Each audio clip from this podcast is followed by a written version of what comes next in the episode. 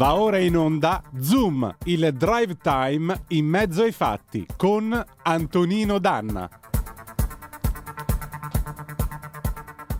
Amiche e amici miei, ma non dall'avventura, buonasera! Siete sulle magiche, magiche, magiche onde di Radio Libertà. Questo è Zoom, il drive time in mezzo ai fatti. Io sono Antonino Danna.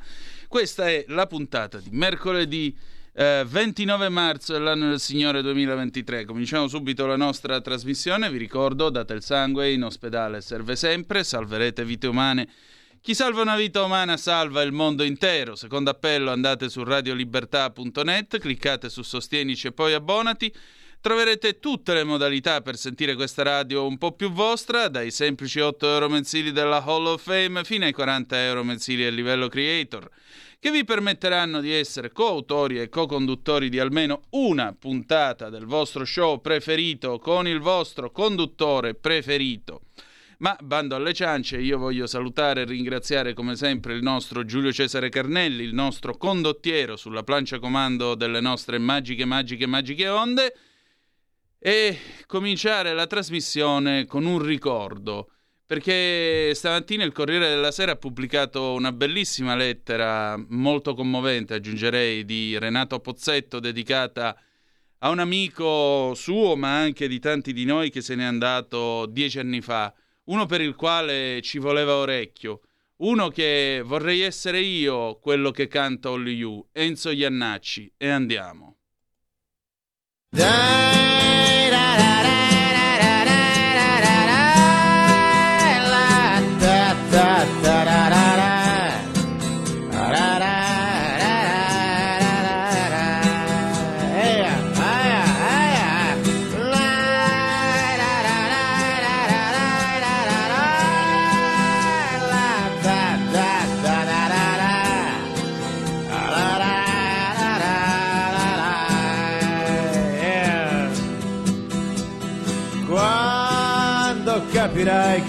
potrò più camminare neanche in mezzo alla strada. Quando capirai che non potrò neanche aggrapparmi a quel balcone che c'è in mezzo alla strada.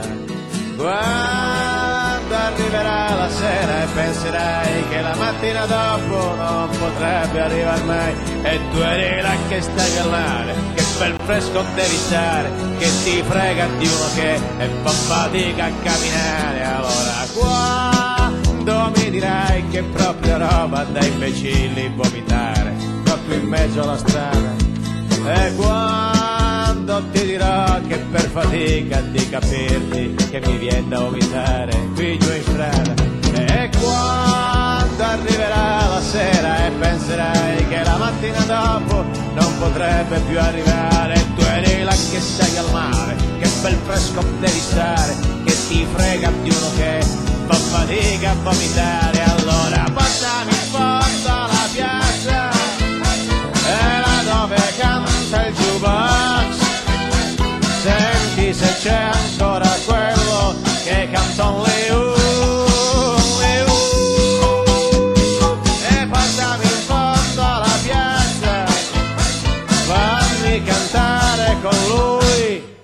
accertarsi bene che quello che canta sia proprio un Leo. Un Leo.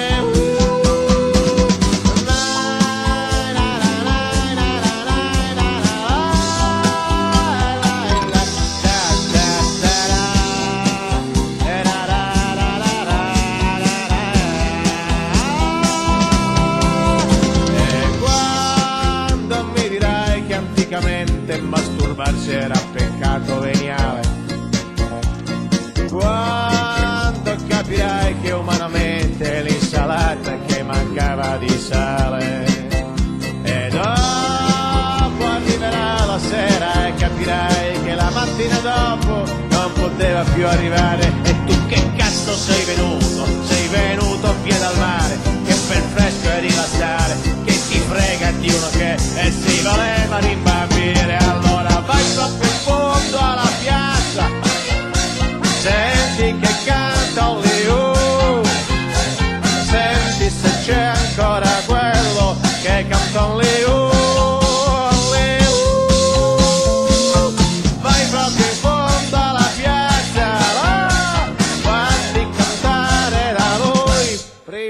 accertarsi bene che quello che canta sia proprio un Leo. Un Leo.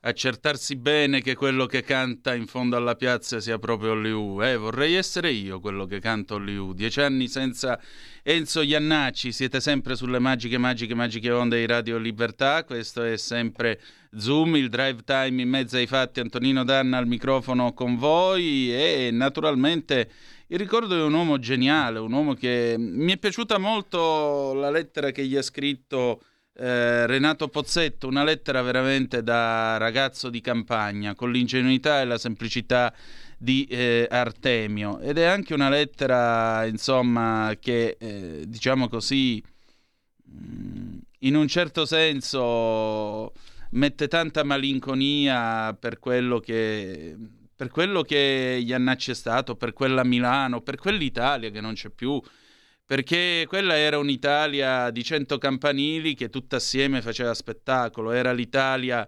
ehm, di, di novantesimo minuto dove imperversava Beppe Viola, grande amico di Enzo Iannacci, era l'Italia dell'ufficio Facce alla pasticceria Gattullo qui a Milano dove andavano la domenica mattina Iannacci, Viola, Cocchi e Renato, c'era a volte anche qualcuno del derby tipo a Batantuono e puntualmente loro si sedevano, una pasta, un caffè, una cosa, quando arrivava qualcuno lo guardavano in faccia e dice lei di sicuro è del Milan, è all'ufficio facce, chissà che... Chissà come avrebbero riconosciuto noi altri. Vi voglio leggere questa lettera perché è veramente, eh, veramente tenera.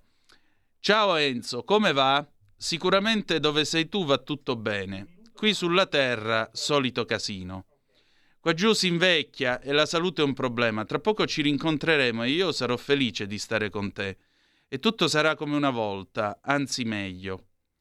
Mi manchi tanto, mi manca sentirti cantare, quando mi facevi ascoltare le tue novità o quando ci confidavamo speranze, desideri e quelle cose che pensano tutti ma che non si possono dire. Ti ricordi quando mi portasti a fare un giro all'idroscalo sulla tua barca a vela?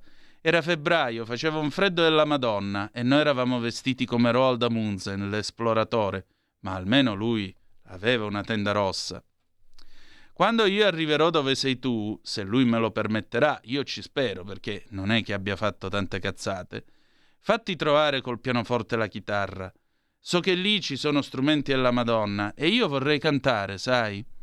Qui, con tutto quello che succede, mi mancano voglia e occasioni. Al teatro lirico dedicato al tuo amico Gaber si sono dimenticati di te, non prendertela, sono cose che succedono in questi tempi. Ora penso di averti rotto le balle e allora ti saluto. Ciao Enzo, un abbraccio forte e un bacino. Ci vediamo presto. Ecco, eh... che bella che era quell'Italia. Che bella che era quell'Italia. Quell... L'umanità di quell'Italia. E adesso Paola D'Amico. L'amica degli animali con Paola D'Amico. Per fortuna non c'è solo l'umanità, c'è anche sua soavità, Paola D'Amico. Buonasera.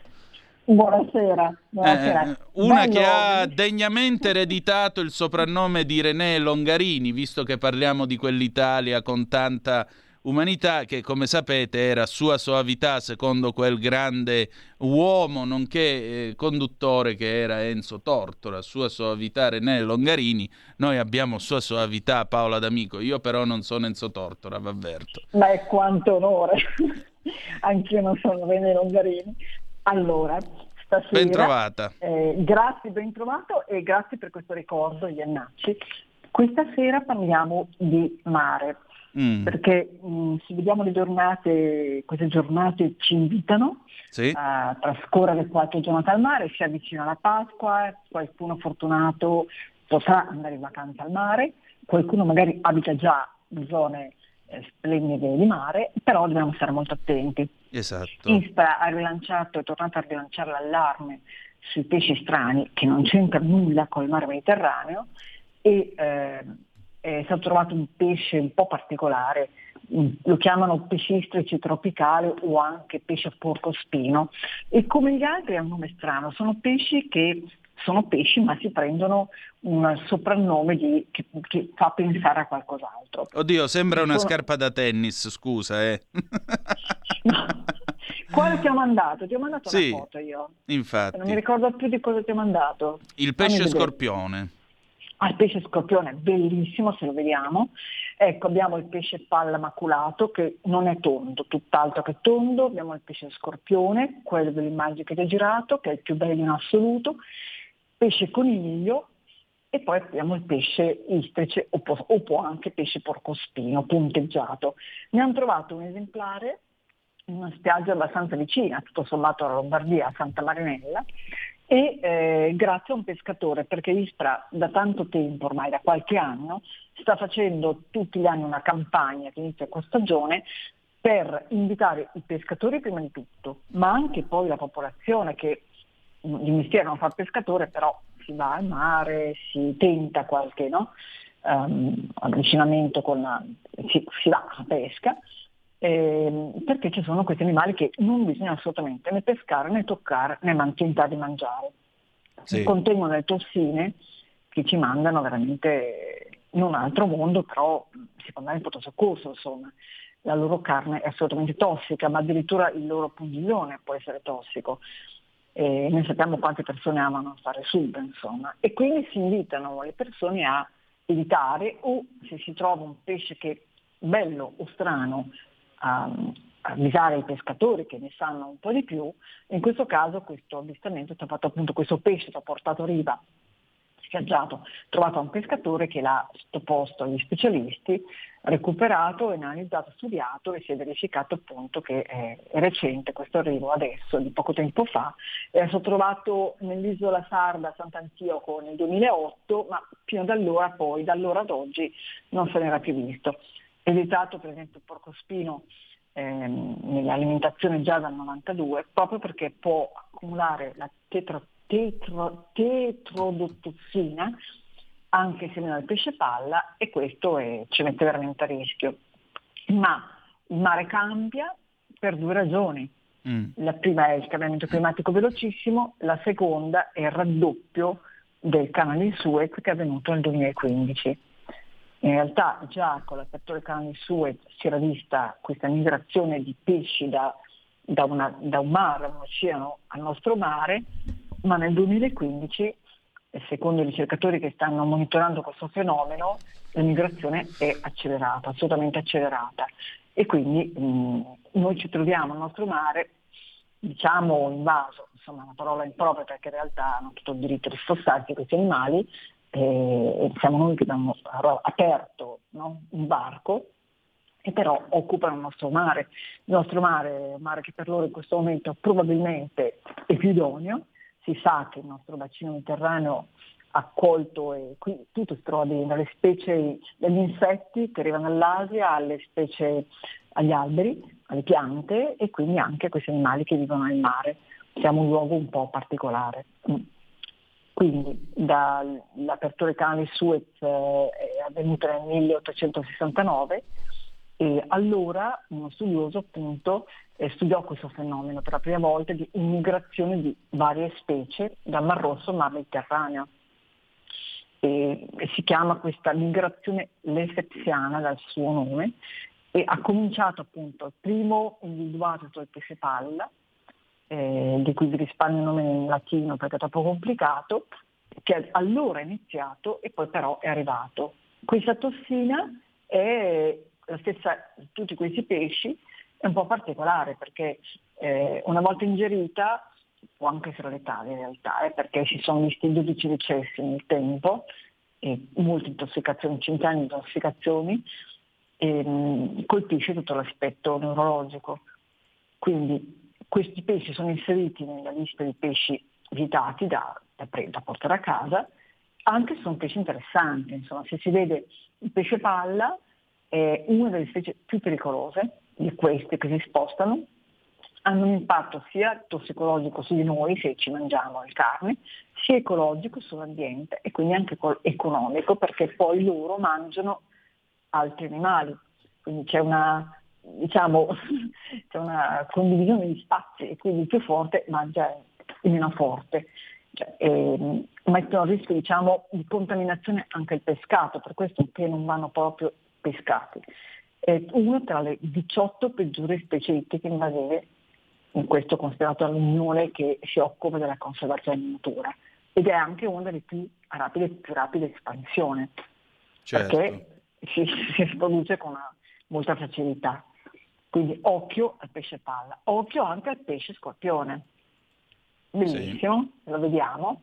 Eh, ha invaso tutto il Mar dei Caraibi, prima era finito lì accidentalmente da, e poi però è stato anche trovato da noi, in particolare in Sicilia, nella splendida nella oasi di Vendicari e ha delle spine lunghe, velenose, sottili, a noi sembrano un ornamento, in realtà possono, si può pungere sfiorandole e quindi lui ha, danno anche una soluzione, gli esperti dicono se ti punge occasionalmente un milione, immergere la parte colpita in acqua molto calda, bollente, per ridurre sia il dolore sia l'efficacia del veleno. Però insomma una volta che è accaduto è dura.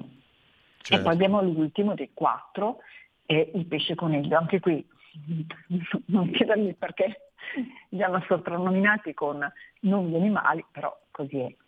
E anche questo è una specie che sta nell'Oceano Indiano occidentale, lì vive nel Mar Rosso, nel Golfo Persico, però ha iniziato ad arrivare e in poco tempo eh, ha raggiunto il Mediterraneo.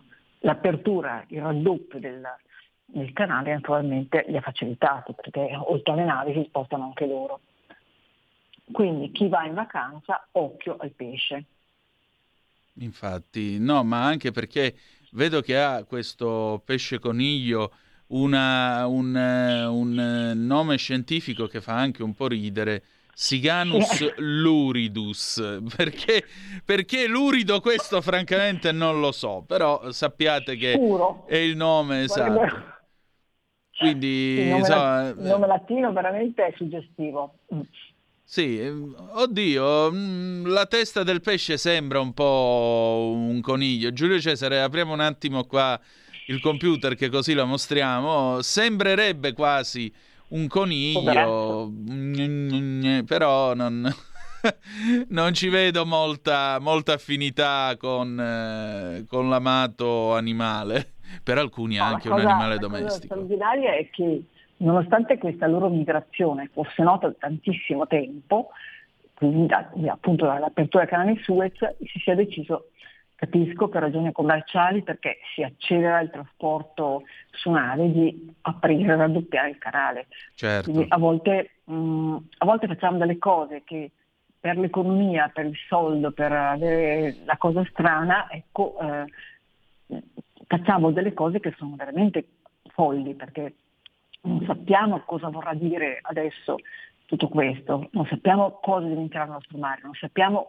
quante specie, ma già gli studiosi stanno facendo degli, degli studi prospettici, rischiamo di perdere, perché sono pesci bellissimi, interessanti, ma molto voraci, che si riproducono più degli altri e quindi cosa accadrà in futuro non sappiamo. Non possiamo neanche dire li peschiamo e ce li mangiamo perché non sono, eh, non sono edibili, non si possono mangiare questa è la cosa che, su cui riflettere veramente. Certo, non avere la possibilità del, eh, di mangiare domani magari delle sardine, delle acciughe, mangiare il pesce azzurro, perché? Perché questa roba c'ha qua ha invaso il Mediterraneo e probabilmente soppianterà anche eh, questi esatto. pesci, chi lo sa. Tra l'altro vi do un numero telefonico, ve lo ripeto un po' di volte così magari possiamo...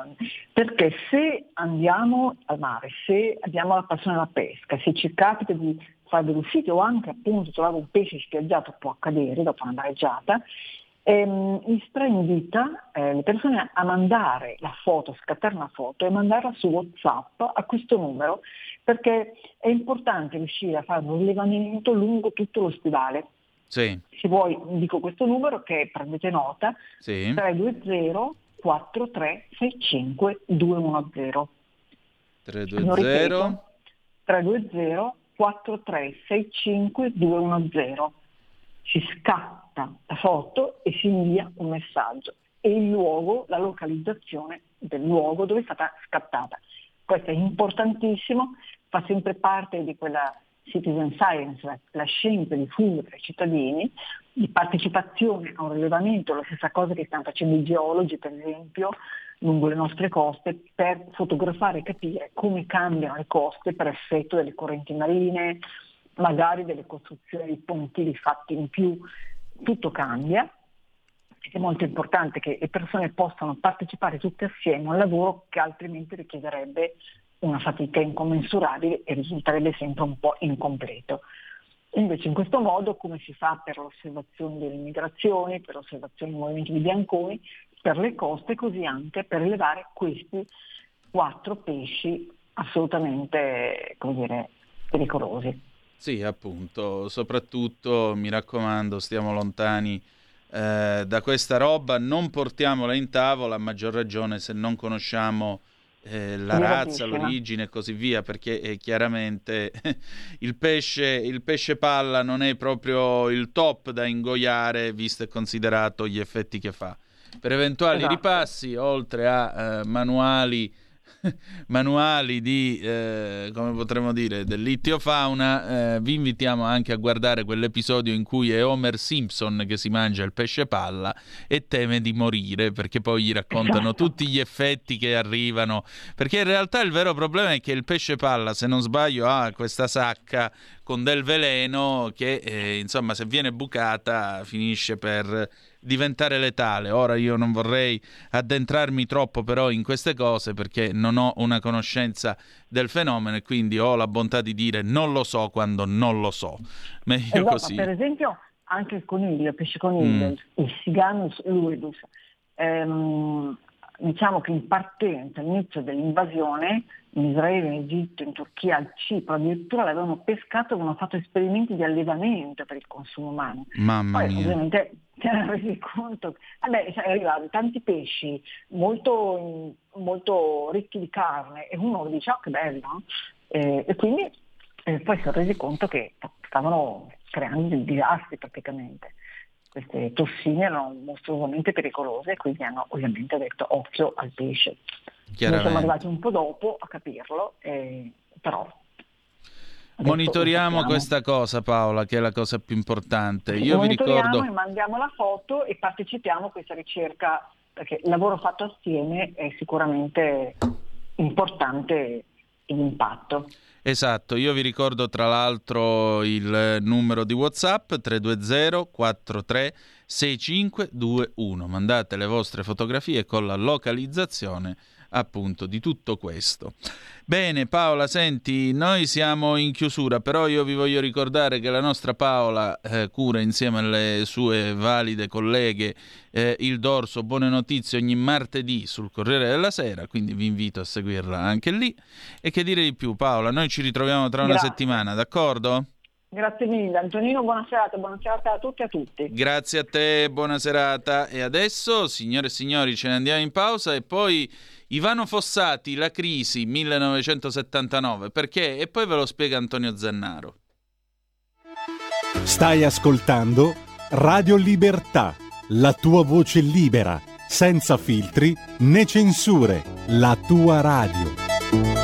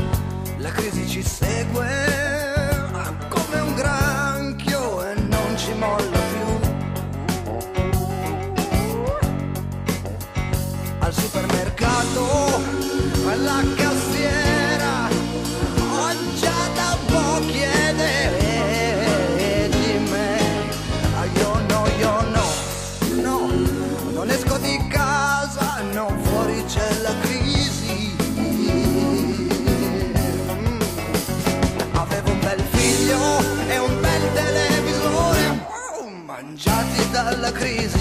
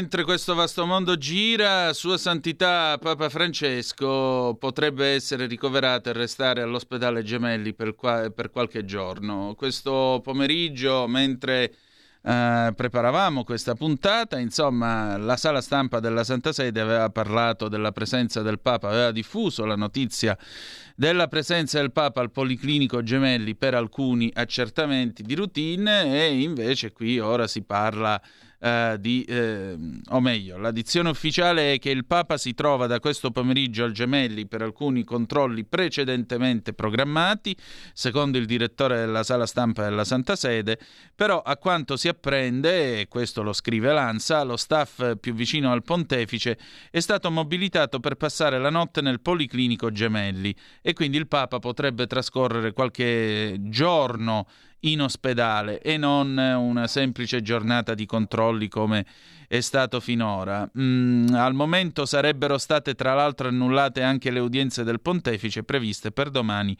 e dopodomani. Francesco si trova nell'appartamento al decimo piano, il cosiddetto dei papi, che già usò per la degenza di dieci giorni relativa all'operazione al colon, al colon su cui fu sottoposto il 4 luglio del 21 e in precedenza utilizzato più volte anche da Giovanni Paolo II. Vedete, con questo papato ma già con Ratzinger, si era tornati al manuale del bravo vaticanista, quello che risaliva all'epoca di Pio XII, e delle fotografie che gli furono rubate dall'archiatra Galeazzi Lisi, Riccardo Galeazzi Lisi, le foto che vennero rubate e date poi al Paris Match, La mort du pape, questo era il titolo mh, del, del, numero speciale. E insomma, in base a questo nuovo manuale, che è quello vecchio degli anni 50, il Papa può stare bene, avere il raffreddore o essere morto. Come vedete, non c'è molta tendenza a dare informazione sulla salute del regnante pontefice, cosa che invece al tempo di Wojtyla divenne quasi una costante, al punto che lui ironizzava con i giornalisti dicendo per sapere come sto datemi il giornale di stamattina che ve lo dico. E adesso, signore e signori, è arrivato lui, rompe il nostro Antonio Zennaro con conto corrente, andiamo. Va ora in onda Conto Corrente, Economia e Finanza per Tutti. Conduce Antonio Zennaro.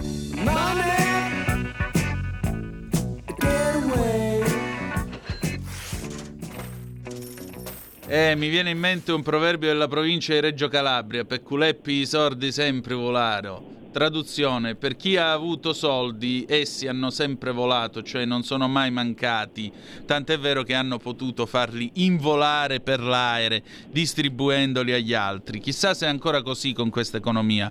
Ciao Antonio, come stai? Antonino, buonasera, buonasera, un saluto a tutti i nostri super mega ascoltatori di Radio Libertà di Conto Corrente visto che siamo in vena di detti popolari, vai, vai. che è una ra- radio identitaria, mi viene in mente, tu hai parlato, hai portato un po' un dialetto di Reggio Calabria, no? Mm. Della Calabria, e io ti invece sui soldi ti porto un dialetto, dal dialetto veneto, che si dice iskei fa balare putei. Eh. No? E i soldi fanno girare la testa ai ragazzi. Certo. Quindi, quindi insomma, per partire insomma, nella giornata di oggi con questa puntata frizzante, mi scuso ma sono in viaggio, quindi ci sentirete solo in versione modalità audio.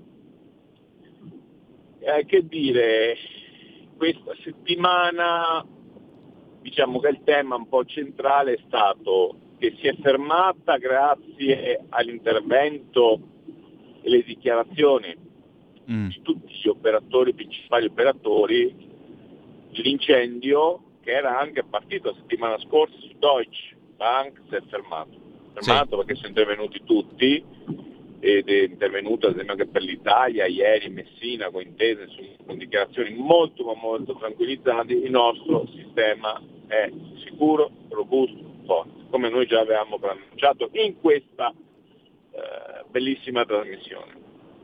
Che dire, eh, certamente è stata una fiammata forte che ha impaurito i mercati, però anche oggi le, le banche stanno insomma, riaccelerando, insomma, c'è stato un po' un cardiopanna, ma poi alla fine i numeri sono i numeri sono quelli, quindi le banche italiane abbiamo detto che sono banche sicure, i numeri lo certificano, non abbiamo, il sistema non ha finanziato cose virtuali, cose che insomma, non, non, hanno, eh, che sono solo sulla carta, ma l'abbiamo detto, l'economia italiana è un'economia molto reale. Nel frattempo è continuata la battaglia del governo con Matteo Salvini sul tema dei biocarburanti, del tema no, per portare avanti insomma, i carburanti anche dopo il 2035 e trovare delle soluzioni. Eh, non è semplice perché, perché a Germania eh, parte no, in sì. quarta con le cose e poi, e poi, deve, poi si accorgono che sbagliano in maniera teutonica, no? partono e sta roba dell'elettrico secondo me era un grosso problema soprattutto la Germania. Io non sono ancora convinto che le persone saranno in grado di pagare 70-80 mila euro di auto elettrica per fare 150-180 km di autonomia. Quindi eh, adesso dicono che arriverà la Golf eh, Economy elettrica da 20.000 euro. Io oh, ci credo molto non, poco. Io non ci credo e secondo me torneranno indietro come sono tornati indietro su tante altre cose. No? Non, cioè, se vi ricordate qualche anno fa la, mai la BCE avrebbe dovuto dare liquidità al sistema no? eh, e salvare le banche perché no, l'inflazione e poi insomma, Draghi intervenne con il famoso whatever it takes. No? Certo. Anche ora con Deutsche comunque sono dovuti intervenire, dare delle dichiarazioni. Certo, ha detto che loro sono indipendenti, non si fanno influenzare dalla politica che è l'ultima. Eh, no? Eh, sono indipendenti, no? è anche vero che eh, vai a fare fallire eh, Ehi, niente, è inutile che qui parliamo di tecnologie, nuove tecnologie, dopodiché eh, eh. nuove tecnologie del, del, della comunicazione, però qui non riusciamo a fare una telefonata nell'anno 2023. Mi Ci senti, sei? ora sì, ora sì. Scusami, eh, scusami, sono in viaggio verso l'Abruzzo e quindi non abbiamo eh, né auto elettriche né, né telecomunicazioni al 6G e quindi in galleria va via la linea. Però ecco, ha fatto anche lei un, un po' una marcia indietro sulle dichiarazioni perché poi alla fine la Francia brucia, come qualcuno direbbe, no? Sì. Ma non è che possono far saltare tutto il sistema per eh, certificare un dogma monetario. Quindi quindi hanno dovuto tornare indietro e hanno dovuto garantire che anche se Deutsche avesse avuto problemi sarebbero intervenuti fondamentalmente. Mm. E questa questo è... Sì. eh, questo è un il mercato, quindi, però insomma un po' incidente. Pronto? Niente. Non siamo fortunati. Eh... Come si fa? sì, richiamalo.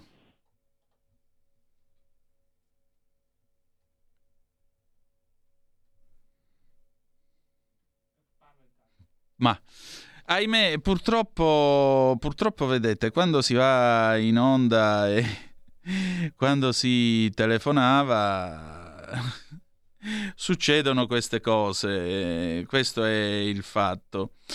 Purtroppo, ahimè, diciamo così, il, noi ci troviamo in una situazione nella quale la tecnologia, ahimè, non ci aiuta. Ma vediamo un poco che cosa sta succedendo grazie alla altra. Ecco, lo abbiamo riagganciato. Ci sei di nuovo, Antonio? Eccomi, scusate, ma ogni tanto c'è qualche sbalzo di galleria. Certo.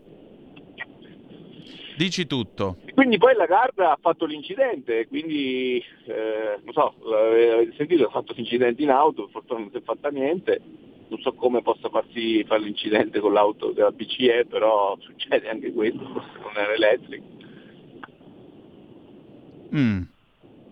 E poi però... E quindi... Ecco.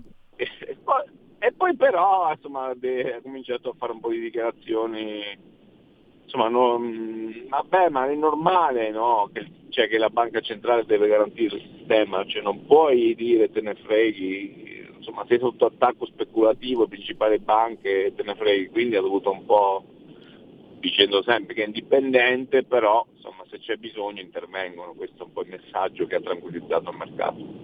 Certo. Vedremo però adesso le prossime settimane, cioè, il tema tassi rimane un tema molto complicato per il mercato finanziario. E però per i risparmi, insomma, è anche vero che i titoli di Stato sono ancora convenienti, molto convenienti, quindi questo però che cosa produce?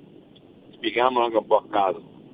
Cioè, se io dreno liquidità dai conti correnti e li porto sui titoli di Stato, su banche meno forti, posso creargli dei problemi perché tolgo il cosiddetto capitale. Però non è il problema delle banche italiane. Però certo. per alcune banche, magari estere, indebitate, che hanno fatto problemi, questo può, può accadere, può, non so cosa succederà nei prossimi mesi, non abbiamo la palla di cristallo, però io spero che si fermino con gli alti spasso, si fermino anche con questo dogmatismo green, cioè rallentare un po' eh, e quindi questo permetta un po' di ribilanciare anche no, il, gli interventi. Se no bloccano tutto, no? Eh? Cioè, attenzione, eh? cioè, la prima vittima dei tassi alti è proprio il green, Certo. Per fare il green servono grandi, tanti investimenti. I grandi investimenti si fanno, ovviamente non si può fare tutto a fondo perduto, ma si fa con gli investimenti, con i finanziamenti. Quindi se io ammazzo quel de, quel de, eh, quei tassi eh, cioè, il green come lo cioè, non, no? cioè, non nascono i pannelli fotovoltaici dagli alberi, ahimè, non, quindi, quindi cioè, devono anche loro capire che vogliono, che vogliono, che obiettivi hanno, no? Certo. Germania rimane un tema, cioè il tema economico del continente comunque ahimè è soprattutto legato alla Germania. Cioè, certo. Cosa farà la Germania? Questa è una Perché bella domanda, lo vorremmo capire un po' tutti più che altro. Noi stiamo uscendo mol- molto più forti da questa crisi eh, dei tassi alti, secondo me. Mm. Italia con i tassi alti molto probabilmente so, sono un po' contro, cioè, so, non controcorrente ma controcorrente con questa impostazione.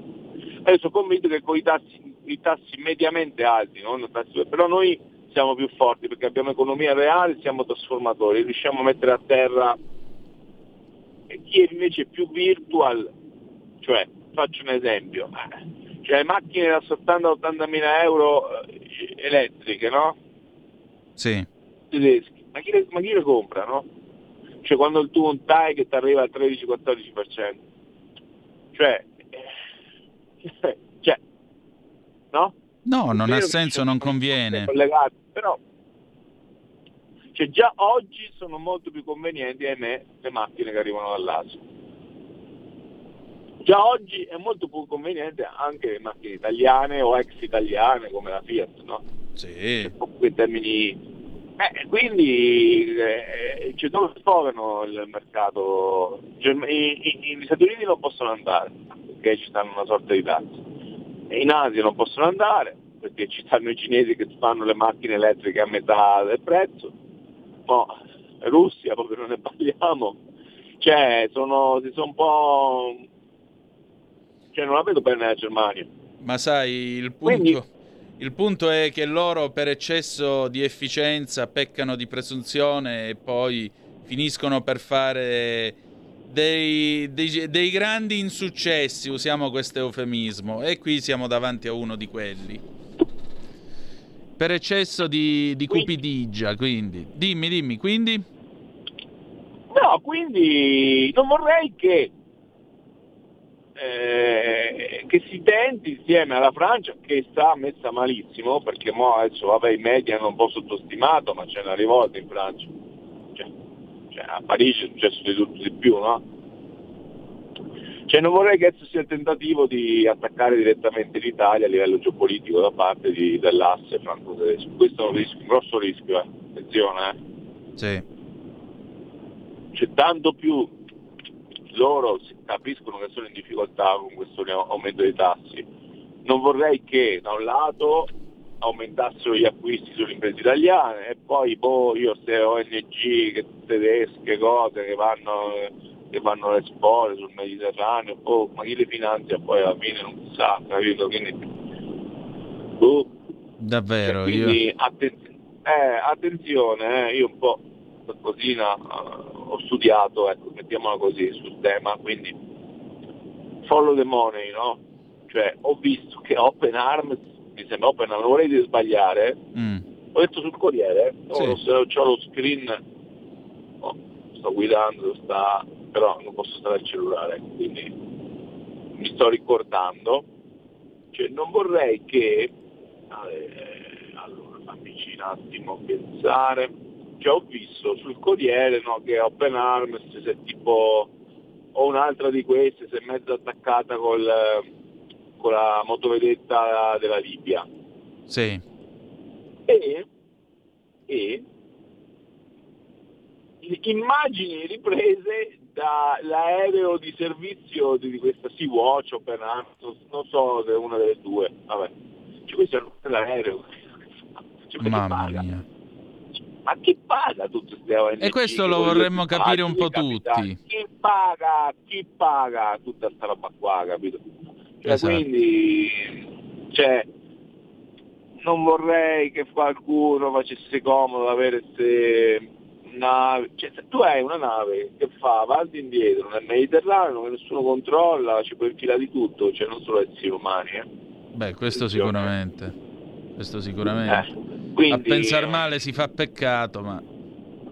Eh, eh, quindi non, adesso c'è il tema di Tunisia che ci potrebbe destabilizzare. Cioè la destabilizzazione dell'Italia non arriva sicuramente dal tema né del debito pubblico né dal tema delle banche né del tema dell'economia. Mm. No, Secondo perché me. sai Antonio, perché qualche... Eh, qualche nostro ascoltatore qualche tempo fa ha mandato proprio un messaggio su questo tema dicendo ma non è che adesso ci caricano addosso il fallimento economico della Tunisia e questo significherà non soltanto immigrazione ma anche problemi di natura economica? Eh, è un tema perché eh, l'Italia oggi sta bene. Sì cioè sta bene in termini di fondamentali economici. Io lo sto dicendo e ne sono convinto, eh, mi assumo i rischi ovviamente del caso, perché sono convinto che è meglio avere un'impresa che ha gli operai, che lavora, produce, fa le cose, che, che, che, ha passato la crisi senza nessun aiuto, perché non è che abbia avuto i miliardi di euro dallo Stato, ha passato il Covid, ha passato tutte le crisi possibili, ha passato il governo giallo, giallo-rosso, quindi cioè, oggi eh, cioè, loro invece hanno 200 miliardi di sussidi e poi sono focalizzati tutto sull'export, tutto su cioè, la Francia alla fine perché c'è questi grossi conglomerati pubblici di imprese, non è che c'è una piccola media impresa sviluppata. Esatto, esattamente. Eh, e quindi non vorrei che ci lasciassero un po' in uh, sì, soluzione europea il tema dell'immigrazione, però non li vedo molto proattivi. No, non si scaldano molto dall'altro lato del tavolo. Eh. E anche cioè, questo cioè, fa pensare. Eh, cioè, secondo me cioè, il governo avrà delle carte da pelare sul tema geopolitico, perché non, sicuramente cioè, la squadra europea non la vede tutta questa squadra. Sono in difficoltà, secondo me non sanno come venire fuori. Sì. Eh, perché questi ah, sostanzialmente vanno buttato tutto sull'elettrico eh, no? e quindi il rapporto special eh, opportunity per la Cina. Eh, poi gli americani dicono, oh, sei la NATO, eh? certo. eh, quindi, eh, cioè, che, cioè, cioè, riconvertiamo tutto il sistema economico verso la Cina, quindi dipendenza cinese? Infatti. Cioè, oh, cioè, si sono incartati i tedeschi. Non, eh, cioè, finché hanno avuto i tassi bassi, finché avevano il gas basso dalla Russia, fin tanto che no, c'era questo tema dell'export, con i tassi alti, eh, cambia la macchina, non è... Cioè, cioè no, eh. i prezzi sono... Cioè, il mercato più esposti sono loro, eh. Non, eh, quindi quindi, boh, vediamo. Cioè, non ho di cristallo, però cioè, l'Italia è forte in questo momento, è la più forte sul contesto europeo.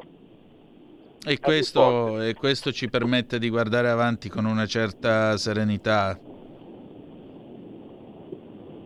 Dopo, già che non c'hai cioè, la Schlein, no? E eh beh. Cioè, immagina Schlein al governo, no? Mamma mia. Cioè, già buona, No, ma già Bonaccini è uno che ha governato quindi tu dici, no, dopo io c'ho un'altra, un'altra parrocchia, no? Però, cioè, sai, comunque Presidente Regione nella regione dinamica, economia, cioè, lei comunque non ha mai governato. Sì. Cioè, già esperienza amministrativa. E non hanno, si stanno no, tirando dentro tutta gente che, boh, cioè, penso che anche nel PD ci saranno dei grossi problemi, un grosso dibattito interno, no? Quindi, Ma io credo che si scinderanno. Io credo che finiranno, finiranno, per scindersi, non è un partito che può, può, sussistere così. La verità è che è venuta fuori un'ala più radicale e più, almeno io la vedo così, un'ala più radicale, un'ala più ideologizzata, eh, radical chic, se vogliamo, che naturalmente vuole spingere su temi che sono di tutt'altro interesse meno che eh, della popolazione, e quest'ala appunto che sa come si amministra, che viene comunque all'esperienza comunista e democristiana, e però non ha voce perché è minoranza dentro il partito. Poi oh Antonio, guarda, io continuo a pensare una cosa. Eh, mi chiedo che senso abbia fare delle elezioni primarie nelle quali anziché far votare e ascoltare solo la voce di quelli dentro le sezioni, che quindi vivono davvero il partito, mettono un banchetto e ti dicono dammi due euro che voti pure tu. E chiunque può andare là e votare giusto solo per, per dire vabbè vado e rompo le balle.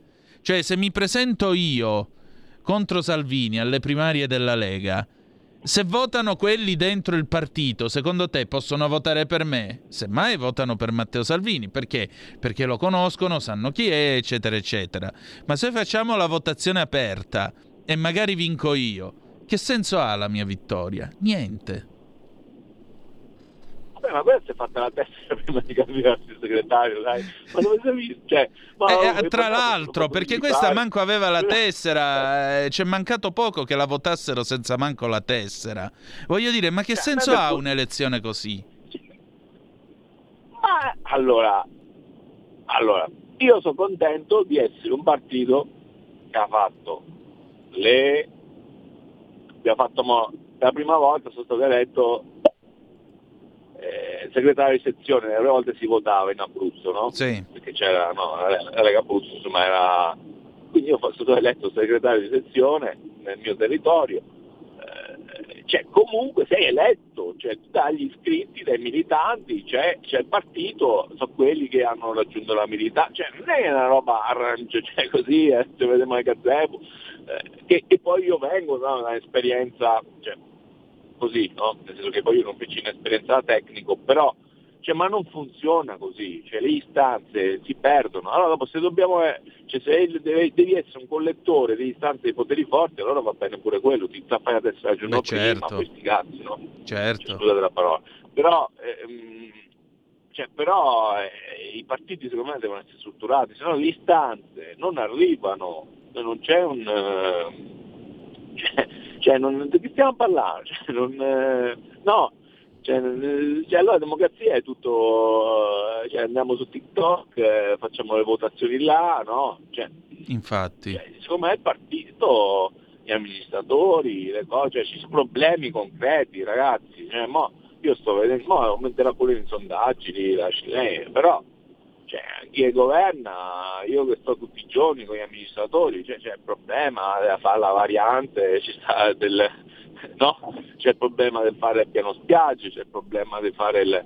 Sì, diciamo cose che sono anche meno eccitanti eh, rispetto ad andare eh, a protestare per l'utero in affitto. Eh, c'è il nuovo ospedale, io parlo cioè, del territorio, no? no cioè, da Teramo dobbiamo decidere l'ospedale, come si fa, come farlo, cioè, ci sono dei temi concreti, vita delle persone, vita reale cioè, non, è, cioè, che, non, è, tutto...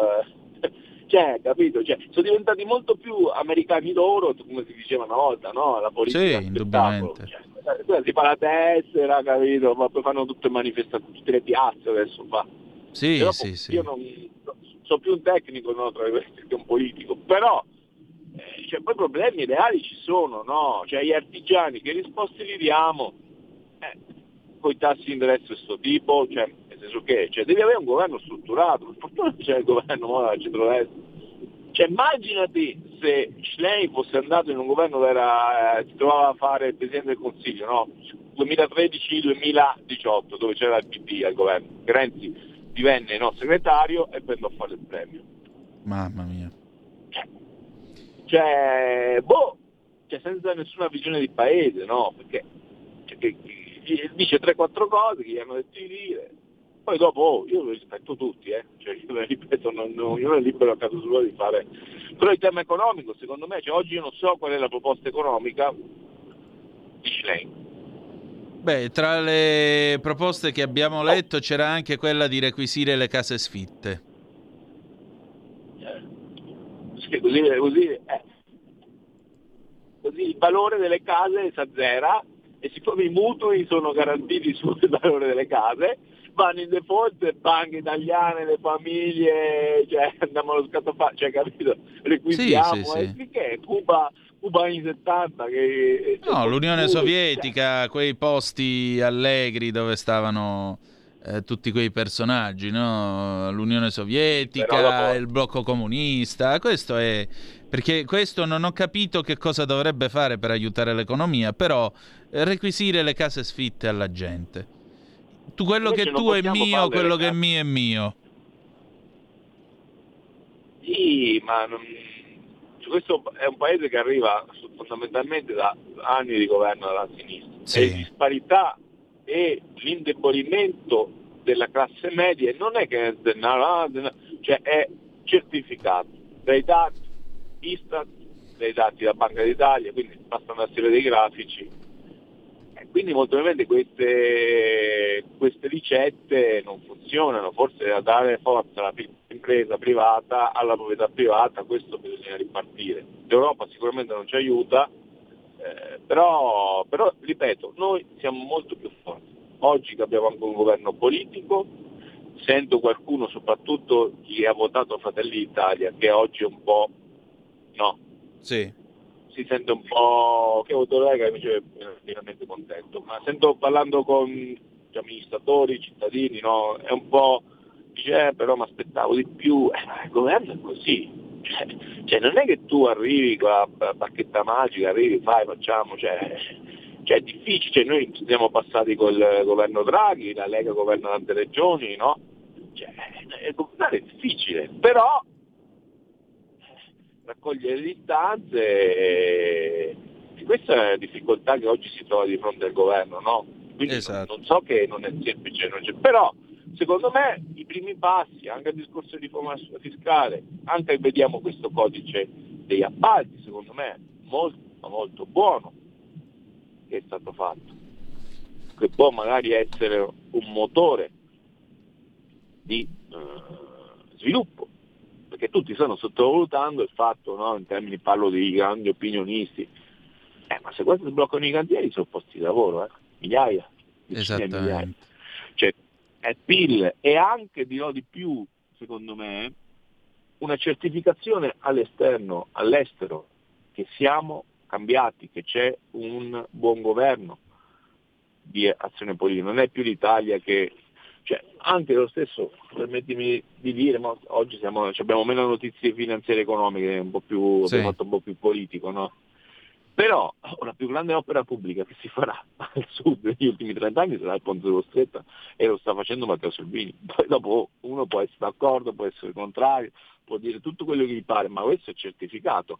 Sicuro. Cioè, oggi il piano della realizzazione del ponte sullo Stretto sarà la più grossa opera che si fa negli ultimi 30 anni al sud Italia e il soggetto promotore di questo è comunque Matteo Salvini. Poi, ripeto, si può fare tutto, si può essere contrari, però questo è un dato di fatto. Quindi, secondo me, mm, siamo, abbiamo tutte le condizioni, speriamo che non ci attacchino fortemente dall'estero. Io su questo so, lo dico, sono preoccupato sia sul piano finanziario, sia sul piano di aggressione delle imprese economiche italiane e geopolitico, perché se ti cominciano a creare, cioè ti arrivano 500-600 mila no, disperati, sì.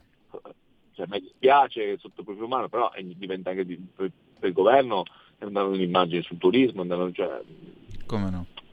Quindi, quindi vediamo, vediamo, siamo fiduciosi Antonino e, e sono convinto che l'Italia a testa alta darà delle ottime risposte a chi investirà sull'Italia nei e, prossimi mesi. È quello che spero anch'io. Grazie Antonio come sempre.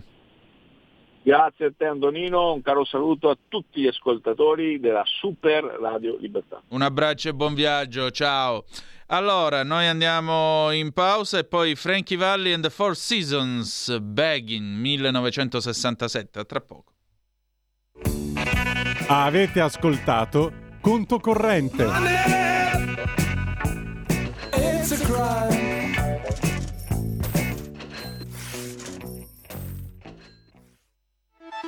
Stai ascoltando Radio Libertà, la tua voce libera, senza filtri né censure, la tua radio.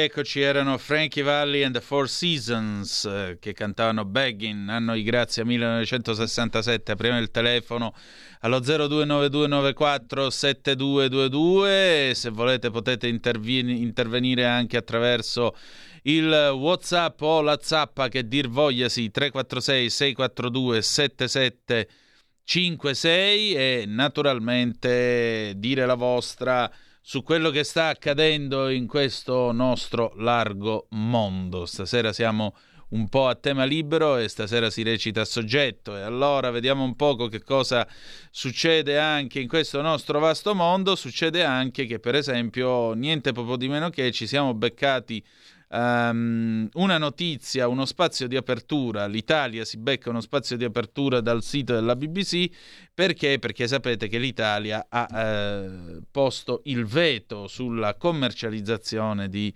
um, carne sintetica. E allora Paul Kirby per la BBC scrive che il governo di destra uh, italiano ha appoggiato, ha approvato una legge che impedirà eh, la, ehm, che impedirà la vendita di eh, carne prodotta in laboratorio e altri cibi sintetici, sottolineando quindi la eh, storia del cibo italiano, la qualità del suo cibo la produz- e la protezione della, della, salute degli italiani. Il telefono, pronto chi è là?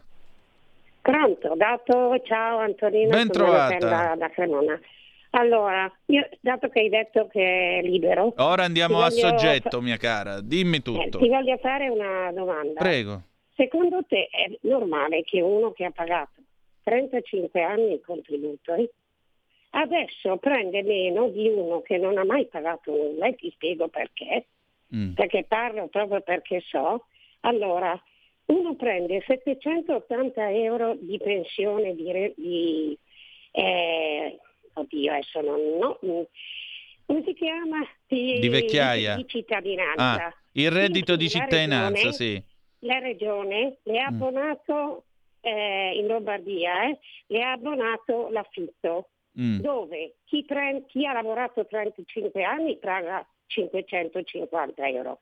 Quella là che prende 7,80 non paga più neanche l'affitto e prima pagava 120, in più non paga più bollette né di luce né del gas, dai, siccome che la conosco, dai conti che ho fatto. Mio marito ha, eh, ha lavorato 35 anni e prende come lei che non ha mai pagato un tubo, né lei né suo marito, perché hanno sempre lavorato in nero. Ma secondo te, a uno che ha pagato e ha lavorato, io addirittura ho pagato 12 anni, non prendo nulla perché non sono arrivata ai 15 anni perché mi sono ammalata, no, ho delle medicine da pagare, ma secondo te non è un'ingiustizia per chi ha pagato i contributi? Signora, non è solo un'ingiustizia, è anche una gran porcata, se proprio lo vuole sapere.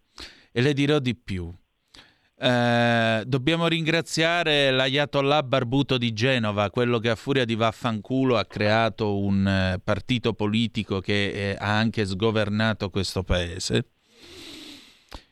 E lo dobbiamo ringraziare perché grazie al eh, reddito di cittadinanza o reddito di divananza o reddito di nulla facenza che è stato spacciato come misura per la dignità, sono state commesse delle indegnità, perché sentite la signora che cosa ci dice, che questi due gentili percettori lavorano in nero. Eh?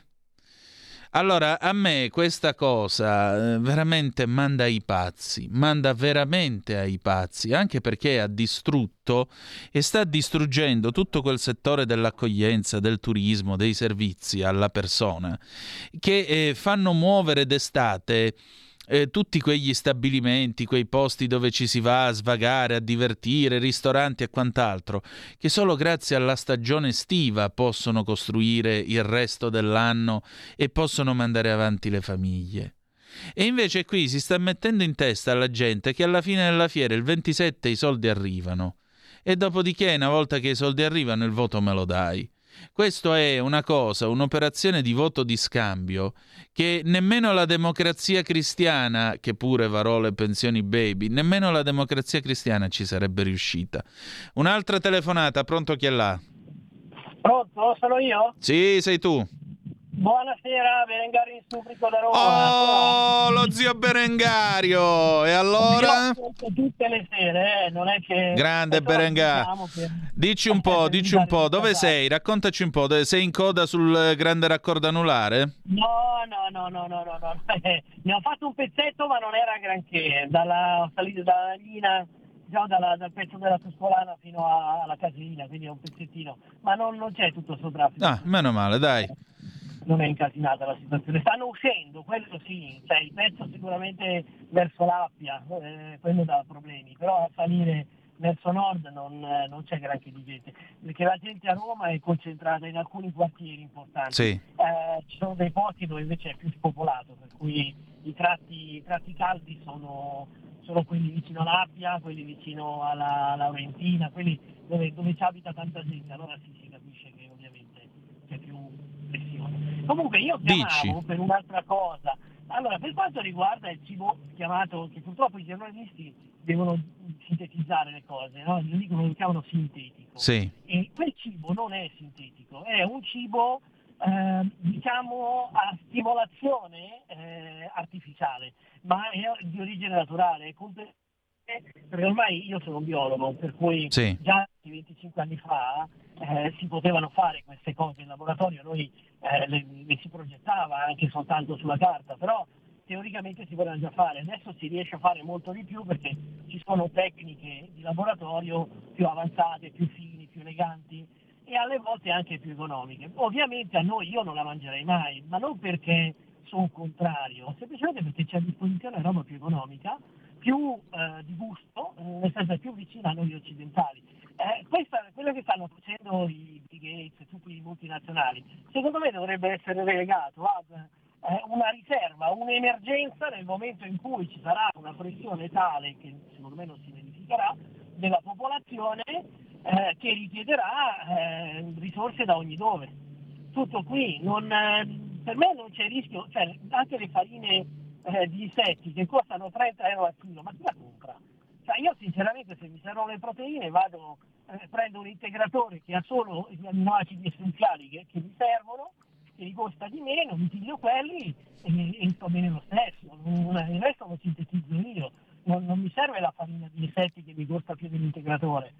Detto questo, io chiudo e ascolto per radio. Grazie, ciao. Grazie Berengario. Eh, sì, tu hai ragione, però vedi, noi facciamo i giornalisti e cerchiamo anche di eh, visto che il tempo è poco, eh, cerchiamo anche di abbreviare e semplificare il concetto da eh, presentare, il famoso lattaio dell'Ohio di cui parlava, eh, di cui parlava Indro Montanelli o la casalinga di Voghera, per usare un'altra famosa espressione.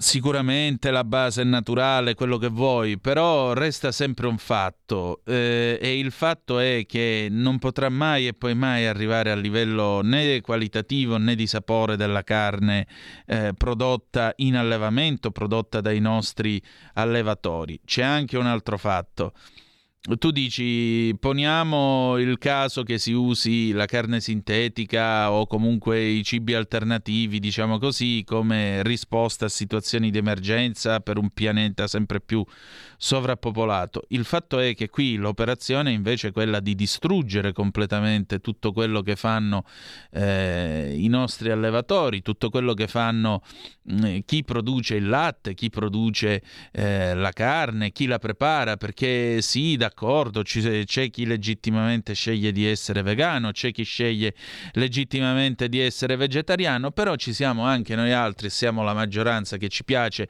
una bella fiorentina alta quattro dita, almeno 1200 grammi, cottura media nel caso del sottoscritto, innaffiata di patate fritte e un chianti rosso e state tranquilli che vi passano tutti i problemi. Se avete problemi per la testa, una bella fiorentinazza da 1,2 kg vi garantisco che ve li leva.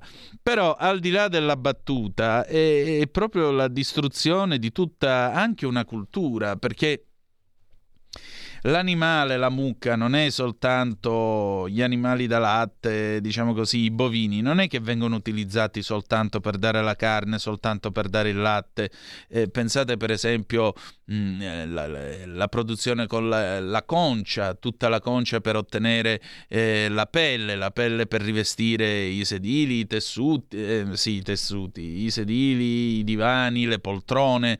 E voglio dire, eh, tra l'altro è pure più igienica rispetto a un sedile di tessuto, di stoffa o moquette. Io preferisco sedermi su un bel divano di pelle o su una bella poltrona di pelle quando viaggio in treno, perché almeno sono sicuro che basta dargli una spruzzata con un po' di eh, prodotto, lo pulisci e, ed è igienico. Certe volte quando prendo il treno la sera e quanti di voi, quanti di voi probabilmente hanno assistito a queste cose, cioè, ma quante volte capita di trovare il seggiolino in treno con quel tessuto imbrattato, inzaccherato e tu non sai sai nemmeno che cosa c'è. L'altra sera salgo sul treno e ti trovo un, proprio i resti, l'alone di una bella vomitata. E dici tu, vabbè, siamo a questo. Sì, siamo a questo. Quindi c'è il tentativo di distruggere una vera e propria cultura, c'è il tentativo di imporne un'altra, una cultura di sintesi, una cultura in cui il cibo infonde in mano a 3-4 aziende mondiali, una cultura che distrugge anche i prodotti regionali, popolari, le tradizioni. Eh, Proust diceva eh, le, le, le, come si dice? Diceva le Madeleine, no? I vari prodotti. Io penso solo a mangiare per esempio la cassola. La cassela, poi c'è il, per esempio il bue grasso a Carrù, il frico friulano, eh, la ribollita toscana, eh, la bacchia scottadito lombardo, gli arrosticini abruzzesi. Cioè, Faccio alcuni esempi per dirvi che cosa, che ogni regione ha una sua tradizione culturale, che significa anche storia, significa ricordi personali, non necessariamente legati a grandi mangiate, ma legati per esempio eh, a vicende eh, storiche. Pensate per esempio il pollo all'amarengo, la famosa ricetta del pollo all'amarengo. Perché? Perché Napoleone voleva pollo dopo la battaglia di Marengo, voleva nutrirsi e ahimè il cuoco raccattò quello che c'era per fare la ricetta del pollo alla Marengo. Allora io mi rifiuto di accettare che secoli e secoli di prodotti, di vita nei campi, eh, secoli e secoli, ripeto, di cultura vengano distrutti in favore di bioreattori che peraltro non aiutano il benessere animale, in favore di roba che tra l'altro chi l'ha assaggiata questa carne sintetica o derivato come la volete chiamare, sapore non ne ha. Cioè ha la consistenza della moquette, dicono, e sapore non ne ha. E io mi devo mangiare una roba del genere? Ma per cortesia, dai. Però vedi, è come quando introdussero il CD audio, ti dissero che ci dissero tutti che ah, avete visto, facevano le prove, ve lo ricordate, spalmavano la marmellata sul CD, poi lo mettevano nel lettore CD e il lettore lo leggeva perché ah, vedete, possiamo anche maltrattarlo, il CD durerà in eterno. E non è vero niente, perché dopo 30 anni i CD crepano, gli viene una specie di, eh, una specie di degradazione del, del, dello strato di alluminio o quello che è su cui sono incisi i, i vari punti, i bit, no? 0 e 1 che formano la traccia digitale e poi diventano illeggibili.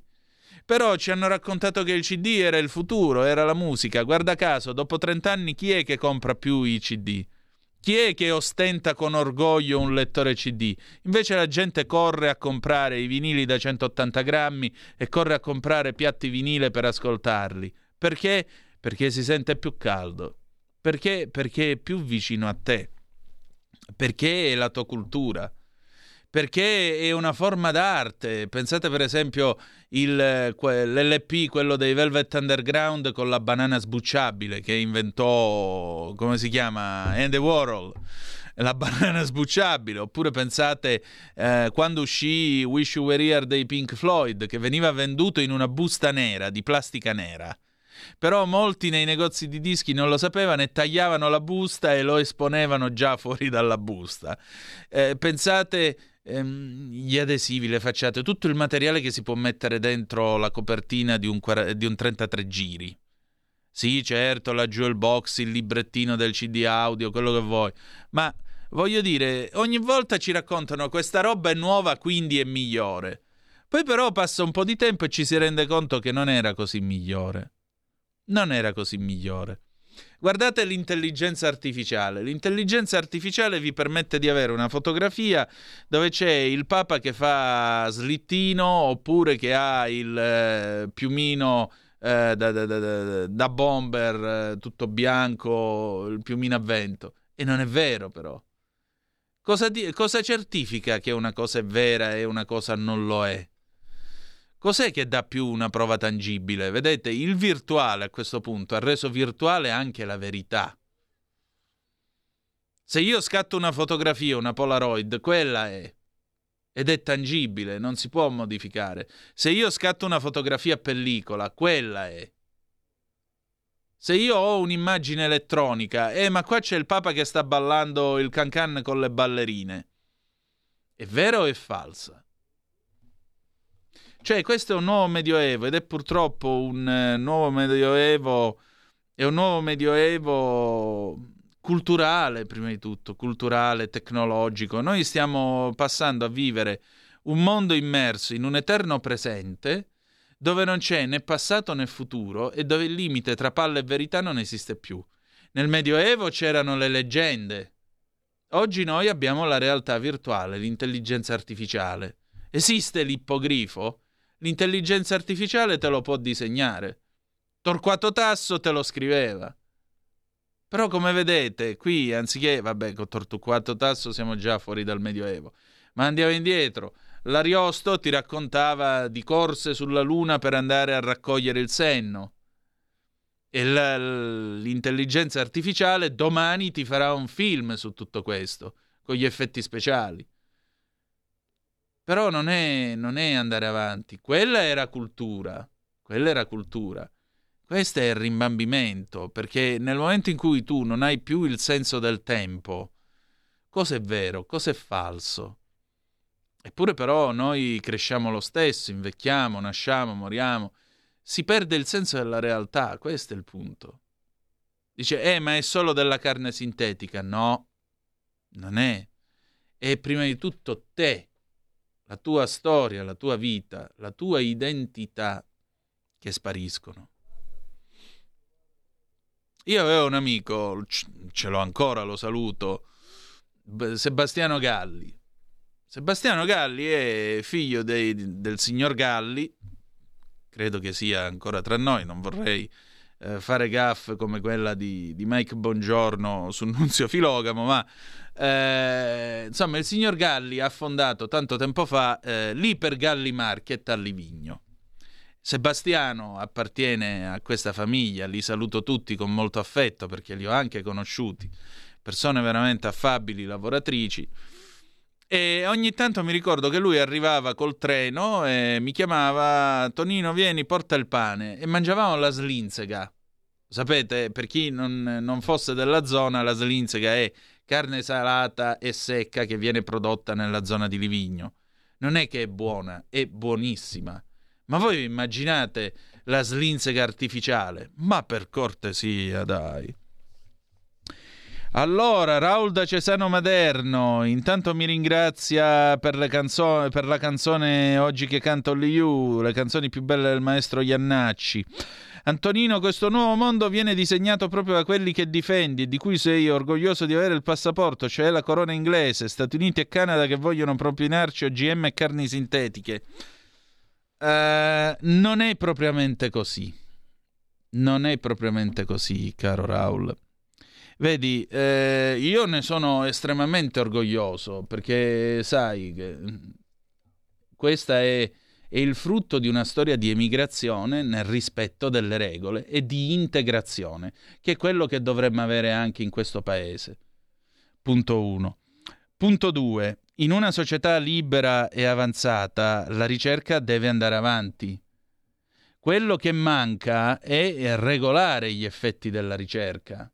Ma in una, nazione, in una nazione nella quale il concetto è che il capitalismo è profitto per il profitto, come sta succedendo, come è l'America da sempre, come lo è soprattutto dalla metà degli anni 90, da quando arrivò Clinton con It's the Economy Stupid, e tu non puoi imporre alla scienza di fermarsi, tu non puoi imporre alla ricerca di fermarsi. Ci sono dei limiti certamente etici, limiti che però devono essere discussi da qualcuno. E chi lo deve fare? Lo Stato? E non possiamo vivere in una, in una realtà in cui è lo Stato che decide cosa è etico e cosa no. Però al, al, tempo stesso tu dici, ma allora come la mettiamo con l'utero in affitto? Chi è che deve decidere che sia giusto è, oppure no? E anche qui, come vedi, siamo, siamo nelle, nelle varie incongruenze e nei vari quesiti di una società libera però. Ed è questa libertà che ci ha permesso di essere qua, io e te, a quest'ora di parlare di queste cose. Perché vedi, eh, il mondo che tu dici che io difenda, il punto non è che io lo difenda o meno. Non ho niente da difendere, non sono qua per difendere quel mondo. Eh, però mi viene da ricordare, poi la corona inglese francamente non mi pare che si occupi di progetti di ricerca o quant'altro, anzi se c'è un'istituzione che rappresenta la stabilità, la cultura e rappresenta anche un certo modo di essere vecchia Inghilterra è proprio la corona inglese, anche se Carlo sta cercando un pochettino di svecchiarla. Però mi permetto di dirti che questo mondo nuovo è anche quello stesso mondo che negli anni 60 con la corsa alla Luna ha prodotto il telefono dal quale tu mi scrivi per dirmi appunto che io difendo questo mondo. Fai un po' tu. E allora andiamo in pausa e poi torniamo. Stai ascoltando Radio Libertà, la tua voce libera, senza filtri né censure, la tua radio.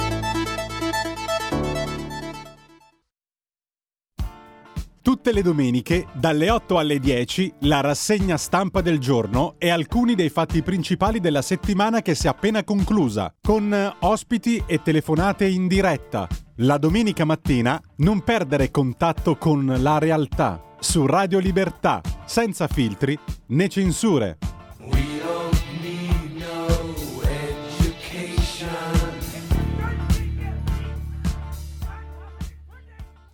E rieccoci, siete di nuovo sulle magiche, magiche, magiche onde di Radio Libertà. Antonino Danna al microfono con voi. Nel frattempo voi, io ho la fortuna, veramente, io sono fortunato di avere voi come eh, come miei ascoltatori per un motivo molto semplice. Il motivo è che eh, per fortuna se io vado un po' più in là, vado lungo o faccio uno sfondone c'è chi mi corregge. Infatti io voglio ringraziare di cuore eh, Paola Lenti che ci scrive signora Paola io non lo so lei che mestiere faccia però la ringrazio della sua eh, precisione. Diciamola tutte, è Ariosto che parla di Astolfo in, gro- in groppa all'ippogrifo alla volta della luna, esattamente, è Astolfo nell'Orlando Furioso che va sulla luna. E allora se permettete ve ne leggo anche qualche, eh, qualche passo, sentite un po' il mitico... Il mitico mm, il mitico Orlando Furioso, sentite un po' qua che cosa c'è, Ludovica Oriosto. Qui vi ebbe Astolfo doppia meraviglia, che quel paese appresso era sì grande, il quale a un picciol tondo rassimiglia a noi, che lo miriam da queste bande, cioè sulla luna. E caguzzar conviegni ambele ciglia, sindi la terra il mar che intorno spande discerner vuol, che non avendo luce, l'immagine lor poco alta si conduce. Altri fiumi, altri laghi, altre campagne son lassù che non son qui tra noi, altri piani, altre valli, altre montagne, can le città di nei castelli suoi, con case delle quai mai più le magne non vide il paladin né prima né poi. E vi son ampie e solitarie selve, ove le ninfe ognor cacciano belve. Ma magari fosse così la luna. Io ci andrei di corsa. Poi ancora di nuovo Berengario che mi dice questa cosuzza, anzi no, Rick Davarese, ma con la carne sintetica l'osso buco si produce? No, perché è solo il muscolo. Mm, Mary, buonasera, come dire, i soldi fan cantare l'orbo, vecchio proverbio di mia nonna, hai proprio ragione. Poi ancora, il Berengario di nuovo, i CD sono attaccati da un fungo, però erano producibili in casa scaricando bla bla bla, non diciamo dove. Vengo anch'io dall'epoca di Napster, ma non diciamo altro. Poi chi è? Carlo, ciao Carlo, ciao Antonino, semplicemente prima la tecnologia al servizio dell'uomo, adesso l'uomo al servizio della tecnologia, proprio così. Proprio così, la cosa che più mi... Sapete qual è la cosa che più mi indispone? Ecco, mi indispone questa corsa a, a discutere con eh, ChatGPT. Cioè l'idea che ChatGPT possa ragionare per noi, questa è l'idea. ChatGPT può scrivermi un tema, ChatGPT può preparare un discorso, chat... però scusate, la migliore ChatGPT è la vostra testa, con le nostre storie, i nostri errori, le nostre sensazioni, i nostri ricordi. Ma che razza di umanità è un'umanità che pensa in batteria? Che razza di umanità è un'umanità che per pensare ha bisogno di una macchina, stupida peraltro, perché la chiamano intelligenza artificiale, ma alla fine si muove sempre secondo delle regole matematiche, secondo dei principi matematici. Alla fine è qualcosa, è un'arte, è un'ars meccanica, ripeto, Mecus è la scimmia, l'imitazione dell'uomo, non l'uomo. Come si fa ad, ad, accettare l'idea che io possa eh, trovare eh, l'ispirazione in chat GPT? Dai ragazzi, vi prego. E però è così, l'uomo al servizio della tecnologia. Però verrà il giorno in cui l'uomo si ribellerà alla tecnologia. È già successo nella storia. È già successo. E probabilmente quando succederà di nuovo ne vedremo veramente delle belle. Una volta era roba da fantascienza, adesso invece è realtà. Fate un po' voi. E allora andiamo adesso a vedere le cose dell'altro mondo perché sapete, fuori dall'acquario, fuori dalla, eh, dal, dal, nostro studio si agitano già i barbari eleganti. E allora, e allora, cose dell'altro mondo. Cose dell'altro mondo, la rassegna stampa estera di Zoom Oh, e allora la BBC ci informa stasera che eh, in America stanno scoppiando pesanti polemiche a proposito del video che si è sviluppato in un centro d'accoglienza per migranti. C'è stato questo incendio e è venuto fuori un filmato dal quale pare che eh, i vari mh, agenti all'interno di questo centro d'accoglienza non sarebbero riusciti ad aprire una, la porta di una cella dove venivano reclusi questi migranti nel momento in cui è scoppiato l'incendio. Quindi sono morti arrostiti. Da qui eh, giustamente polemiche e rabbia a non finire. Poi ancora, visto che parliamo di questa benedetta, mh, mm, benedetta intelligenza artificiale, eh, i leader della tecnologia, i leader mondiali della tecnologia eh, mettono in guardia sulla, sull'intelligenza artificiale avanzata dicendo che sono un rischio, è un rischio per l'umanità. Tra di loro c'è anche Elon Musk queste, eh, queste, questi personaggi sono Elon Musk, il cofondatore di Apple Steve Wozniak, alcuni ricercatori di DeepMind, poi vediamo chi altri c'è, hanno firmato una lettera aperta, lettera aperta nella quale eh, si è, eh, diciamo, questa lettera aperta indirizzata alla politica, ma anche a tutti noi, eh, dice sostanzialmente attenzione perché l'intelligenza artificiale presenta dei rischi potenziali, la corsa allo sviluppo di sistemi di intelligenza artificiale è fuori controllo. In particolare il, ehm, quello che si dice, eh, quello che si dice chi è, che, co- che cosa viene messo eh, al centro. OpenAI, l'azienda che è dietro ChatGPT, di recente ha rilasciato una tecnologia cioè GPT 4, che è la tecnologia allo stato dell'arte, che ha colpito gli osservatori per la sua capacità di compiere una serie di esercizi quale rispondere a delle domande a proposito degli oggetti presenti all'interno delle immagini. La lettera che appunto è stata firmata da eh, queste personalità, che proviene dall'istituto Future, Life, Future of Life, mh, mm, chiede che lo sviluppo dell'AI sia eh, fermato temporaneamente a questo livello, avvisando anche di rischi futuri eh, che potrebbero derivare da sistemi molto più avanzati. I sistemi di intelligenza artificiale con un'intelligenza competitiva nei confronti di quella umana possono porre profondi rischi per la società e per l'umanità. Future for Life Institute è un'organizzazione no profit la cui missione è guidare eh, le, tre, le, tecnologie che modificheranno la realtà eh, tenendole lontane da eh, rischi di larga scala e rischi estremi e verso invece benefici per la vita di tutti noi. Uh, Musk, che come sapete è anche proprietario di Twitter, nonché eh, amministratore delegato della Tesla, mh, mm, è un external advisor di questo istituto.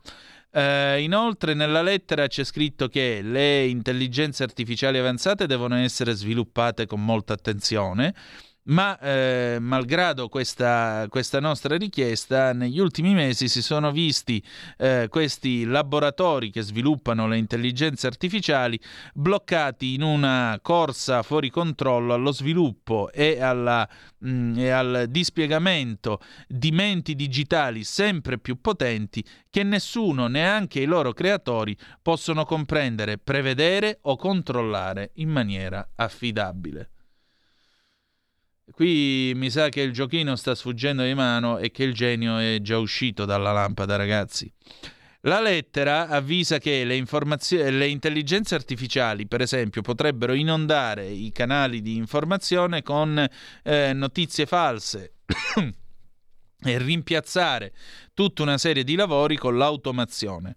Questa lettera segue un recente report da parte della banca di investimento Goldman Sachs, eh, nella quale si afferma che mentre l'intelligenza artificiale potrebbe aumentare la produttività, è altrettanto vero che milioni di lavori invece diverrebbero automatizzati.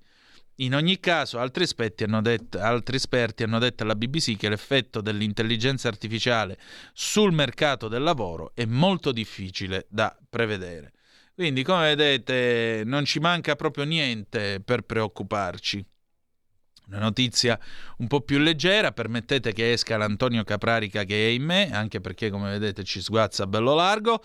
Eh, la prima visita di Stato di Re Carlo III, che non sarà in Francia perché è stata posposta, ma sarà in Germania. Precisamente eh, è cominciata quest'oggi, la visita sarebbe dovuta cominciare nel weekend in Francia, ma quando si è visto che il Re sarebbe arrivato mh, in una zona di proteste, allora questa parte del programma della visita è stata eh, rimandata a data da destinarsi.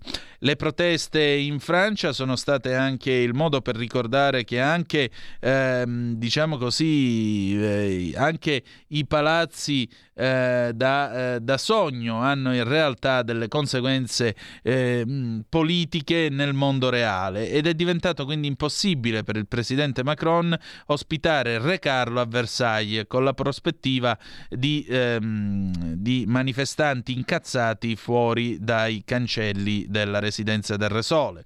Naturalmente la BBC ironizza dicendo che un bouquet di ehm, gas lacrimogeno e, e dei eh, cassonetti dell'immondizia belli pieni non erano propriamente la giusta atmosfera eh, per la cortesia diplomatica di una visita di Stato. E quindi in ogni caso il re, e, re Carlo e la regina consorte Camilla arrivano a Berlino per una visita di tre giorni, lo scopo comunque resta lo stesso, c'è un'importanza simbolica unita alla prima visita di Stato di un nuovo monarca e in particolare mostra eh, che eh, per Carlo e per il Regno Unito l'Europa, eh, il continente europeo, è la priorità diplomatica numero uno del nuovo regno.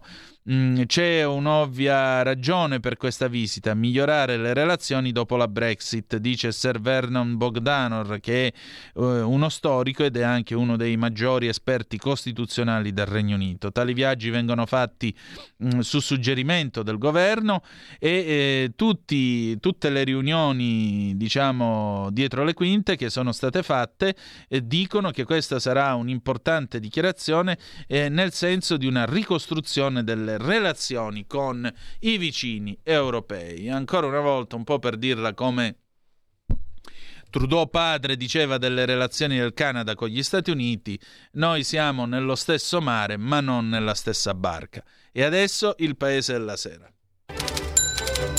Il Paese della Sera, la rassegna stampa italiana di Zoom. E allora, eccoci qua, Papa Francesco al Gemelli sull'ANSA, passerà la notte in ospedale, il pontefice potrebbe trascorrere in ospedale qualche giorno, annullate le udienze previste per domani e dopodomani, esito negativo per l'attacco toracica. Kiev annuncia la controffensiva di primavera con i Leopard, Putin, e qui c'è una notizia che è passata sotto silenzio, attenzione. Putin e le sanzioni possono avere un effetto negativo sull'economia. Zelensky ha invitato il leader cinese Xi Jinping a Kiev. Ve la ripeto. Zelensky ha invitato il leader cinese Xi Jinping a Kiev. Zelensky è stato in questo, nell'Occidente è stato eh, accostato in maniera molto invereconda e affrettata a Churchill. Lui non vale mezzo badoglio, questa è la realtà. E... Andate a vedere chi era Pietro Badoglio e che cosa ha fatto. Eh, lui non vale metà di Pietro Badoglio, fate voi. Il presidente ucraino, se gli USA smettono di aiutarci, non vinceremo. Oggi solo 327 sono stati rimpatriati in Ucraina, 465 bambini uccisi all'inizio della guerra. Si combatte per Bakhmut, i russi avanzano, Zelensky chiama Meloni, grazie agli italiani. Grazie agli italiani, ma vuole parlare con Xi. Coppie gay, nessun confronto. Roccella chiude i sindaci. La ministra della famiglia chiude i sindaci sulla questione delle trascrizioni nei comuni di figli delle coppie gay. L'Eurocamera discute sulle adozioni delle famiglie omogenitoriali in Italia. Fratelli d'Italia al contrattacco. Sinistra anti-Italia vuole processare il governo Meloni. Torino pubblica il manifesto per il raduno dei sindaci. Morta la donna colpita alla testa da un proiettile. Ieri era stata trovata a terra in una cucina di casa a dare l'allarme due figli di 11-8 anni tramite il vicino. E io penso a questi due poveri orfani. Ma. Viminale, niente biglietti agli olandesi per Roma Feyenoord. Oh, una buona notizia. L'orientamento per la partita di Europa League del 20 aprile. Nel febbraio 2015 gli ultra olandesi danneggiarono il centro della capitale e se la memoria non mi inganna, il governo olandese non volle pagare i danni. Quindi eh, buttavano i palloncini e le bottiglie di birra dentro la barcaccia in Piazza di Spagna. Sapete dove gliel'avrebbero dovute mettere? Lasciamo stare. Nordio, il governo non vuole abrogare il reato di, to- di, tortura. Il reato di tortura è un reato odioso e abbiamo tutte le intenzioni di mantenerlo, dice il ministro intervenendo al question time. Azione Italia Viva e PD chiedono che Fratelli d'Italia ritiri la proposta di legge che l'abrogava. l'abrogava. Il nostro è un programma ambizioso, avanti con coraggio, la Premier Giorgia Meloni, gli ostacoli non mancheranno, ma il governo non ha paura ed è determinata ad andare avanti perché non è stato voluto dai cittadini per mantenere lo status quo. Zelensky chiama Meloni grazie agli italiani. Le opzioni vanno all'attacco sullo scudo penale, pressing del PD sul PNRR. Uh, Biden, il vento è cambiato, le democrazie sono più forti, così il presidente USA al summit per la democrazia al quale sono stati invitati 120 paesi. Questo fesso ieri, perché solo così lo posso definire, eh, è intervenuto commentando la strage di Nashville, esordiendo che sono Joe Biden, non sono venuto qui e sono venuto qui a chiedere il mio gelato. Fesso, eh? possiamo dirglielo? Fesso. Torniamo a noi. Novara brucia ditta di solventi, prime analisi dell'ARPA sull'aria, incendio scoppiato nell'azienda che tratta solventi chimici nell'area industriale di San Pietro Mosezzo, l'agenzia regionale per la protezione ambientale non evidenzia pericoli, secondo i primi rilievi, in salvo 30 operai che erano all'interno. Con questo noi per questa sera abbiamo finito. Eh, che dire di più? Grazie per essere stati con noi. Adesso vi si lascia nelle amorevoli mani prima del qui Parlamento con l'onorevole Graziano Pizzimenti che eh, interpella, interpella, il nostro eh, Matteo Salvini. Dopodiché avremo una bella canzone d'amore, precisamente Vasco Rossi, Vivere del 1993. Grazie per essere stati con noi. Tra poco anche i Barbari Eleganti. E che dire di più? Che malgrado tutto, comunque vada, ricordate che the best is yet to come. Il meglio deve ancora venire. Vi ha parlato Antonino Danna. Buonasera. Qui Parlamento. Presentata dai deputati Pizzimenti ed altri, che ha ad oggetto elementi e iniziative in ordine allo sviluppo infrastrutturale della regione Friuli Venezia Giulia. Prego. Grazie Presidente. Signor Ministro, la regione Friuli Venezia Giulia è interessata da tempo da un notevole aumento del traffico di persone e soprattutto di merci. Tale traffico, in larga parte di attraversamento, si aggiunge anche quello della mobilità interna. Il porto di Trieste, in questo caso, ovviamente ha un ruolo molto particolare e rappresenta una grande opportunità per lo sviluppo della logistica della regione, ma anche di tutto il Paese. Ulteriori interventi sulla sua capacità infrastrutturale ne accentuerebbero ulteriormente il ruolo di centro nevralgico del commercio marittimo internazionale.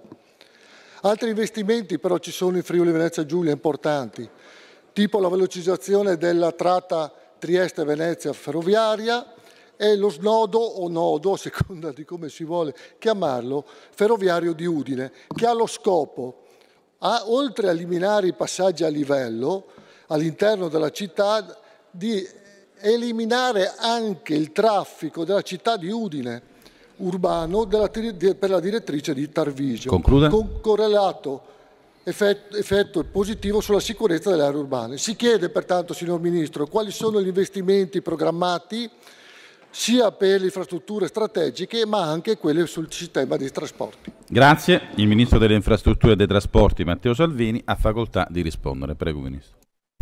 Grazie, ringrazio per il quesito perché mi consente di ribadire l'impegno assunto dal Ministero delle Infrastrutture per dare risposte concrete a una delle regioni più produttive d'Europa come il Friuli Venezia Giulia. Posso fare solo un riassunto di quello che stiamo liberando e stiamo mettendo a terra. Mi limito, a richiamare alcuni degli interventi prioritari. Parto dal nodo ferroviario di Udine per un valore complessivo di 203 milioni di euro di cui lei parlava, atteso da decenni con una riorganizzazione della circolazione del nodo che proprio in queste settimane stiamo portando avanti e su cui stiamo reperendo i finanziamenti da troppi anni attesi. Poi ci sono 1 miliardo e 800 milioni di euro per il potenziamento tecnologico della tratta ferroviaria Venezia-Trieste che verrà fatta ovviamente ascoltando i territori perché dal mio punto di vista ogni infrastruttura stradale, ferroviaria e autostradale deve essere fatta non sulla testa ma con la compartecipazione e la condivisione dei territori interessati. Il nuovo porto di Trieste 450 milioni di euro per riqualificazione delle banchine, terminal e piattaforma logistica da completare entro il 2026, quindi diamo tempi assolutamente certi. Altri interventi stiamo seguendo in questi pochi mesi di nostra presenza al Ministero, la lunetta di Gorizia, che permette di eh, rilanciare l'attività dell'Interporto, la linea Trieste di Vacia, la riqualificazione del porto di Monfalcone, il raddoppio ferroviario della Cervignano Udine. Il settore idrico, visto che stiamo lavorando al decreto emergenza, stanzia altri 65 milioni di euro per il potenziamento e la rifunzionalizzazione della rete idrica a uso potabile e ad esempio per la manutenzione della diga di Ravedis, altro intervento di cui si parla da decenni. Insomma, stiamo parlando di oltre 3 miliardi di euro di investimenti pubblici che stiamo accelerando per il bene del Friuli Venezia Giulia e lo ripeto in costante raccordo con i territori. Alcune di queste opere sono sulla carta da circa 30 anni, contiamo che nei prossimi mesi vedano finalmente l'avvio dei lavori.